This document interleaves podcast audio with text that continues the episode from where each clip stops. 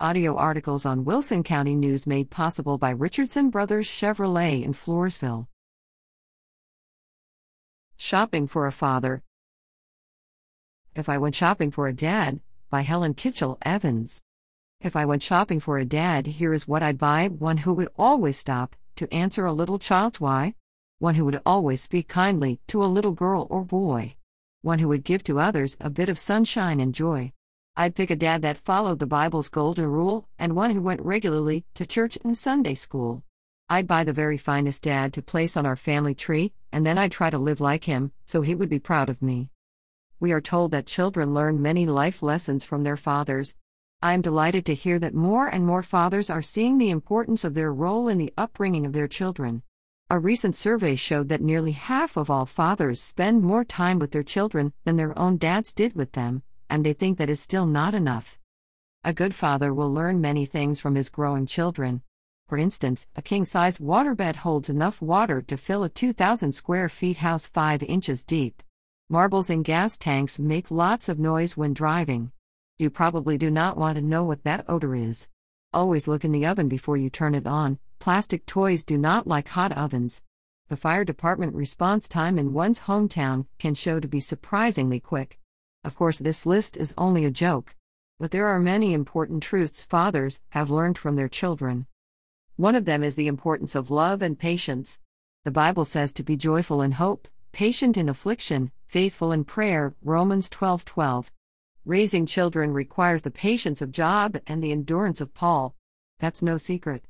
It is rewarding when your children grow up and demonstrate that same patience with you. For example, when your health and strength and memory begin to fade, it is a blessing to have children who are patient with you. When we show patience to our children and our parents and to anyone else, we are imitating the example that the Heavenly Father shows to us. But you, Lord, are a God full of compassion, and gracious, long suffering, and abundant in mercy and truth. Psalm 86:15. Lord, thank you for Christian fathers and Christian sons and daughters who are patient with others.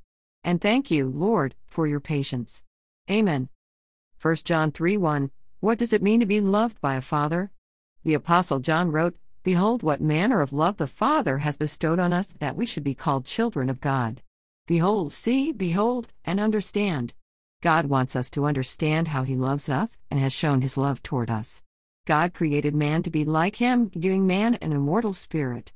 God has always wanted man to be in His presence, but Genesis chapter 3 demonstrates just how unlike our father mankind became, what manner of love, when man chose sin and death, God refused to let His creation perish.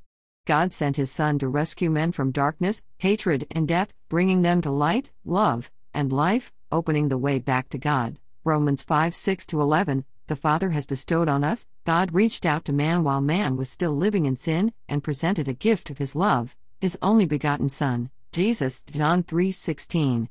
This gift was designed that we should learn through Jesus to become more like our Father in heaven, Romans 8:29, that we should be called children of God. We have become children of God by putting Christ on in baptism, Galatians 3:26 to 27. We are redeemed, Galatians 3:13. We are heirs of God and joint heirs with Christ, Romans 8:17. We now live as servants of righteousness, Romans 6:16 to 18.